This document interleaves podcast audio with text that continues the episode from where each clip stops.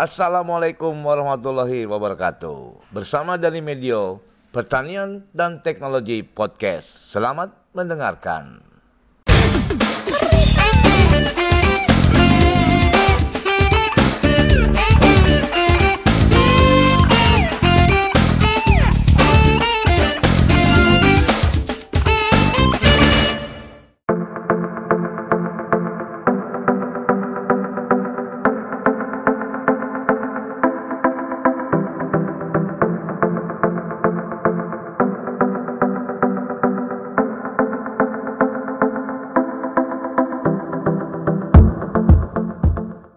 Baik, Assalamualaikum warahmatullahi wabarakatuh. Sobat Tani, pendengar podcast setia saya, Pertanian dan Teknologi. Kali ini saya bertemu kembali dan spesial hari ini bertemu dengan Profesor Dr. Erjal Jamal, yaitu Kepala Pusat Perlindungan Varietas Tanaman dan Perizinan Pertanian. Assalamualaikum Pak Rijal. Waalaikumsalam Pak Dani, salam sehat selalu. Wah, kita ketemu lagi Pak nih. Ya, alhamdulillah. Jadi saya senang sekali ini, saya mendengar Bapak ada gebrakan nih yang dalam PPTM sangat. Makanya saya sangat berkeinginan untuk berdiskusi kembali dengan Pak Erjal Jamal. Saya manggil Pak Erjal Pak ya. Ya. Terhadap ada kiat Bapak atau rencana Bapak tentang bagaimana strategi peningkatan efektivitas regulasi mendukung pembangunan pertanian berkelanjutan yang disingkat STIR Bangun Tani. Betul Pak Rijal? Ya, STIR Bangun Tani. Baik Pak Rijal, ini menarik sekali nih karena episode yang sebelumnya Bapak menerangkan tentang PPVT ya. Pertanian ini ya, varietas. Nah, di sini Bapak membuat strategis peningkatannya. Apa itu strategis peningkatan efektivitas regulasi itu Pak Rijal? Bisa menjelaskan Pak Rijal? Baik Pak Dani, terima kasih. Jadi pertama kalau kita lihat ya rangkaiannya, saat ini kan pemerintah sedang getol-getolnya untuk melakukan perbaikan dalam regulasi kita. Karena memang Pak Presiden dalam berbagai kesempatan selalu mengatakan bahwa regulasi kita itu sudah tumpang tindih dan menghambat investasi di negara kita. Kami yang dari bagian perizinan merasakan benar ya bahwa regulasi kita itu sudah sangat tambun dan tidak efektif dalam penggunaannya dan banyak menghambat dalam upaya kita untuk bergerak cepat dalam pembangunan pertanian. Karena itulah kami melihat bahwa apa yang sudah dilaksanakan secara nasional dengan penetapan Undang-Undang Nomor 11 tentang Cipta Kerja ini harus kita tindak lanjuti di tingkat kementerian dengan mengatur agar regulasi kita itu lebih efektif dan efisien di tingkat kementerian. Itu sebenarnya yang menjadi latar belakang kenapa saya memilih judul STIR Bangun Tani. Jadi ini strategi peningkatan efektivitas regulasi mendukung peningkatan pembangunan pertanian berkelanjutan. Wah, ini menarik sekali Pak Erjal ya. Jadi ada hubungannya dengan Cipta Kerja itu, kemudian di Kementan juga konektannya berkepedulian tentang itu ya Pak Erjal ya. Pak Erjal membuat seperti itu, strategi itu kan ada upaya untuk bagaimana melakukan itu kan tidak gampang Pak Erjal ya. Bagaimana meyakinkan kepada pimpinan tentunya. Pak Erjal sebagai Kapus juga punya pimpinan, ini bagaimana upaya ini Pak Erjal? Ya, ini memang tidak mudah dan karena kami juga bagian dari upaya yang terkait dengan regulasi itu kan sebenarnya kewenangannya Biro Hukum sebenarnya. Tapi kami melihat bahwa ini suatu hal yang perlu kita lakukan dan kami melakukan audiensi dengan pimpinan Pak Sekretaris Jenderal dan beliau mendukung penuh karena beliau juga melihat bahwa regulasi kita ini perlu dilakukan dievaluasi secara berkala, kemudian juga diperbaiki proses penyusunannya, sehingga beliau menyusun mendukung penuh apa yang kami sampaikan. Ya. Gitu ya. Ya, itu yang tadi Pak Erjal itu ada proses penyusunannya, kemudian itu bagaimana proses itu berjalan Pak Erjal? Apakah Pak Erjal harus memanggil yang berkompeten tentang itu, kemudian sebagai Kapus ini kan tentunya kalau perizinan yang Pak Jokowi bilang tadi ingin membuat regulasi yang mungkin tidak menyusahkan bagi orang yang akan memanfaatkannya.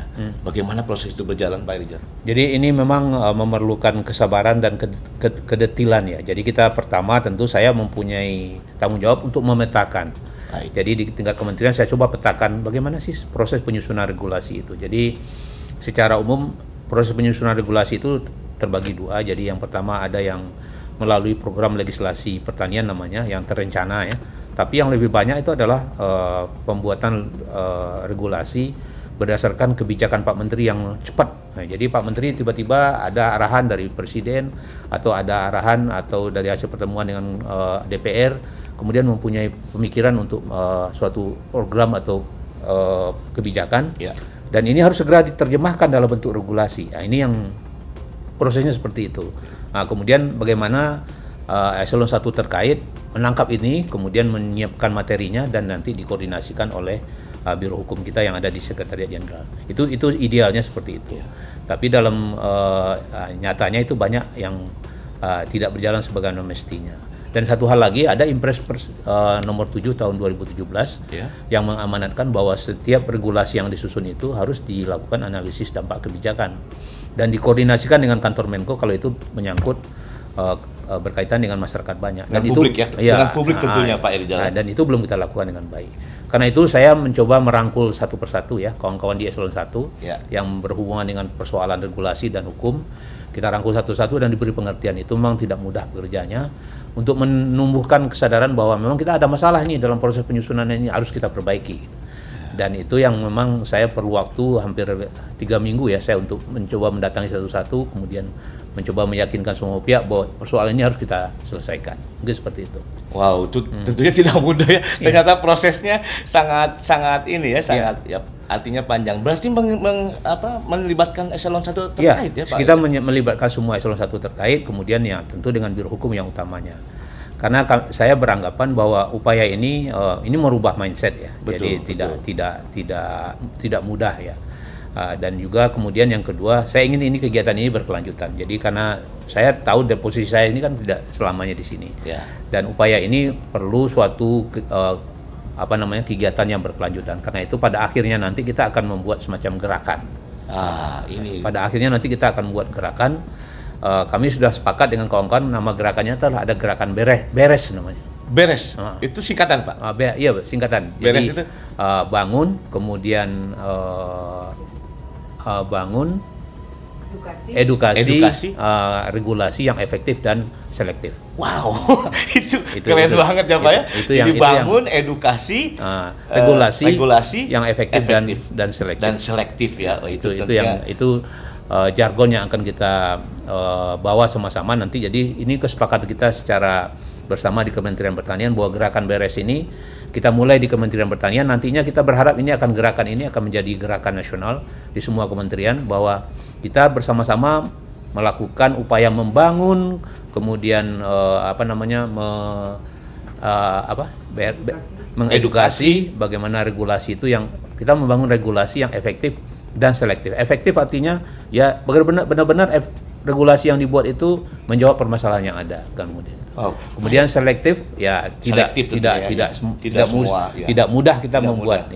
Karena ini salah satu isunya ya, selama 2015 sampai 2019 Bappenas melakukan kajian, ada sekitar 12.000 regulasi di tingkat kementerian yang itu tumpang tindihnya seperti luar biasa sekali. Itu yang perlu kita perbaiki ke depan. Ada yang satu lagi yang saya belum, ada komunikasi ke publik nggak Pak, masyarakat? Ini yang sebelumnya. Tahap berikutnya ya. Jadi tentunya nanti dalam setiap penyusunan regulasi itu ada public hearing dan seterusnya. Oke. Dan kita tentu juga ingin melibatkan publik, dan kegiatan hari ini kita juga merupakan bagian dari upaya kita untuk mendapat dukungan dari publik bahwa kita di Kementerian Pertanian sudah berupaya untuk memperbaiki penyusunan regulasi di tingkat kementerian, dan kita perlu dukungan teman-teman.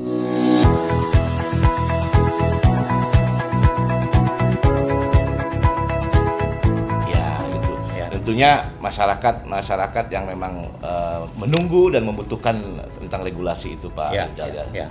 Saya concernnya tentang yang perizinan salah satunya Pak, kemudian yang lainnya.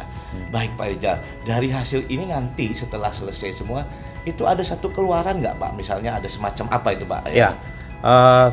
Kemudian kita mencoba dari pemetaan tadi, kita melihat kunci-kuncinya ya. Okay. Apa-apa yang menentukan suatu, bisa kita menyusun suatu regulasi yang efektif, regulasi yang baik. Kami melihat kunci-kuncinya, yang pertama tentu bagaimana komunikasi ya antara Biro Hukum Kementerian Pertanian yang membawahi bidang regulasi ini dengan eselon 1. Ya. Jadi bagaimana umpamanya tiba-tiba ada kebijakan dari Pak Menteri, kemudian eselon 1 terkait bisa dengan cepat memberikan masukan, memberikan input kepada kawan-kawan di Biro Hukum untuk menyusun regulasi yang ada.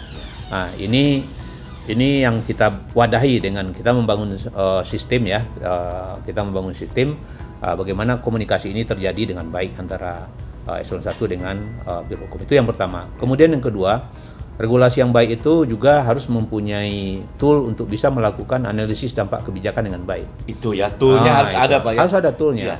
Karena amanat dari IMPRES nomor 7 tahun 2017 itu salah satunya bagaimana agar regulasi itu didasarkan oleh suatu analisis dampak kebijakan. Jadi betul. Sebelum regulasi itu dilewakan kepada masyarakat, betul, sudah dikaji ini kira-kira dampaknya seperti apa sehingga sudah bisa diantisipasi dari awal. Yeah. Itu yang kita lakukan. Jadi itu kemudian hal lainnya tentu kita membentuk tim-tim ya, tim secara di Kementerian Pertanian kita bentuk tim yang ini kalau kita menginginkan tim yang militan ya, yang mempunyai semangat untuk secara bersama-sama memperbaiki sistem regulasi yang ada. Dan tim ini yang tim kita sebut tim reformasi regulasi di Kementerian Pertanian.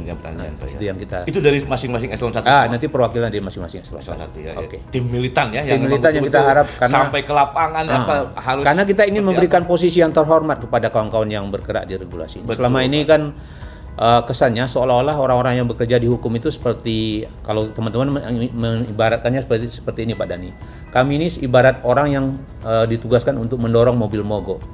Jadi kalau ada masalah nanti berhukum turun dan yang lainnya, kalau sudah berjalan nanti kami kena asapnya, mobilnya pergi. Nah, seperti itu, kami tidak menginginkan begitu. Kita menginginkan kawan-kawan ini dalam posisi terhormat. Nah, kita posisikan dengan terhormat, bahwa mereka itu adalah orang-orang terhormat. Dan pabrik harus tahu itu. Pabrik harus tahu itu. Ya, nah, jadi kita ingin memposisikan teman-teman dalam posisi yang terhormat, karena itulah kita adakan gerakan ini. Karena mereka itu adalah otaknya. Kalau Pak Dani lihat tugas pokok dan fungsinya kementerian itu, yang pertama itu adalah terkait dengan regulasi. Jadi menyusun regulasi, melaksanakannya, itulah tugas pokoknya kementerian. Karena itu orang-orang yang bergerak di sini harus kita beri dalam posisi yang terhormat. Dan harus detail melihat.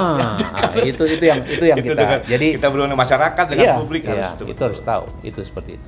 Jadi toolnya seperti itu. Pertama kita memfasilitasi komunikasi eselon 1 dengan Biro Hukum. Kemudian yang kedua ada tool-tool seperti analisis dampak kebijakan dan tool-tool lainnya kita sediakan sehingga kerja teman-teman itu lebih mudah ke depan. Wow, ini. Nah, setelah selesai, manfaat yang akan dirasakan oleh publik itu seperti apa Pak? Yang pertama tentu begini, sesuai dengan semangat Undang-Undang Cipta Kerja ya.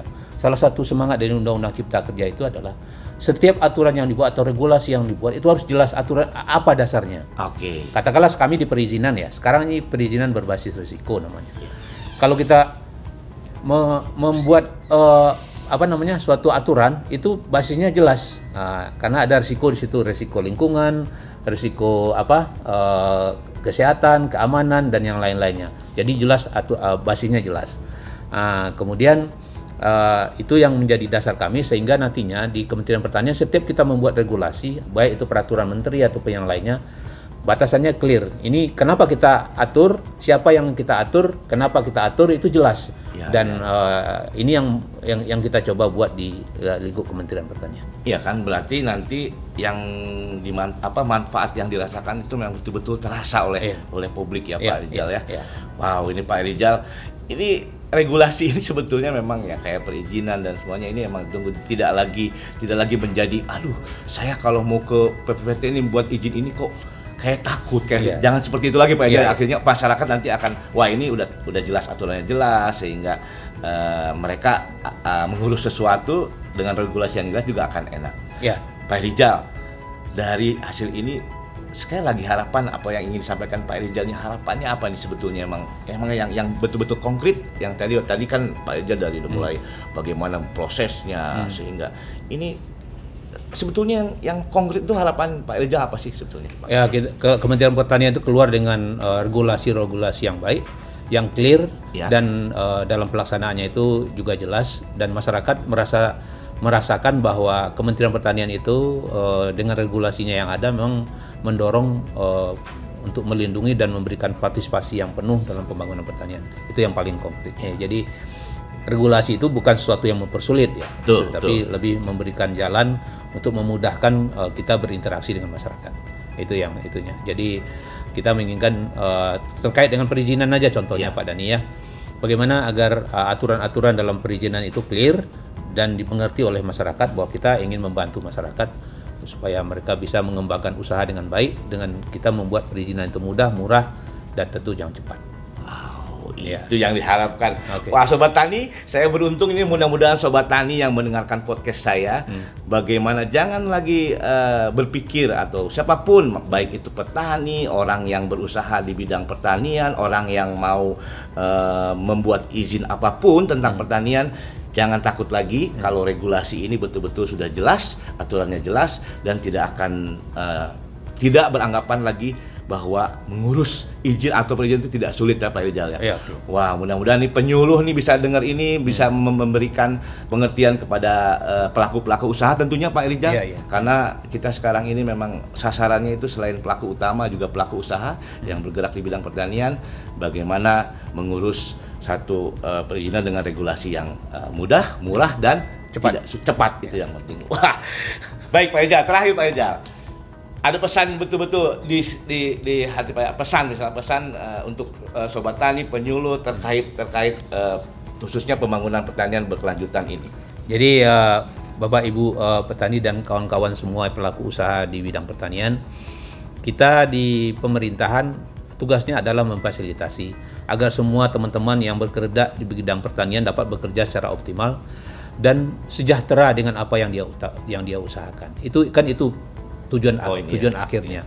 Karena itu kami tentu dengan berbagai cara berusaha memfasilitasi itu semua supaya kita bisa bekerja sama dengan baik dan Bapak Ibu petani ataupun pelaku usaha dapat melaksanakan kegiatannya ya, dengan optimal ya, dapat akses dengan sarana produksi secara baik, terhadap teknologi dengan baik, kemudian menjual hasilnya juga dengan baik, sehingga pada akhirnya Bapak Ibu sekalian bisa menjadi orang-orang yang sejahtera dengan kegiatan pertanian yang dia lakukan. Kan itu yang utamanya.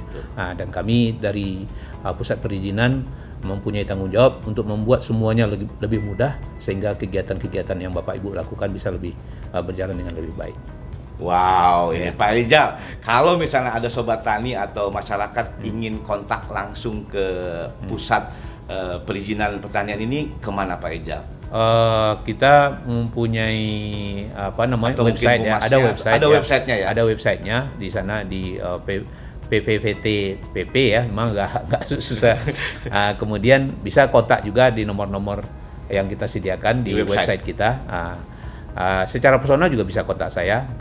Saya bisa dikontak melalui nomor 0813 811 58 257. Nggak apa-apa, langsung telepon ke kampusnya. Karena bagian dari pelayanan kami, siapapun yang bertanya ataupun meminta informasi, dengan senang hati akan kami layani.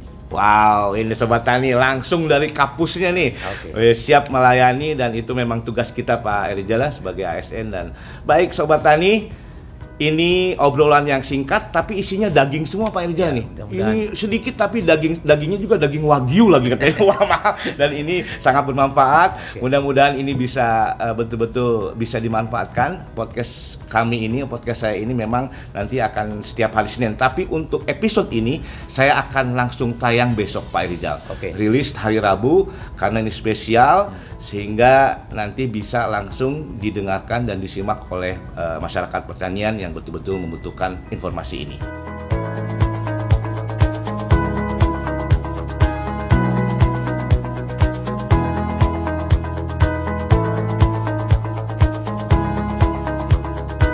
Terima kasih Pak Rijal. Mudah-mudahan sehat selalu. Salam sehat selalu. Jangan lupa kita tetap protokol kesehatan 3M Pak Rijal ya, pakai masker, mencuci tangan, dan menjaga jarak. Baik Sobat Tani, dengarkan terus podcast saya Pertanian dan Teknologi. Salam pertanian.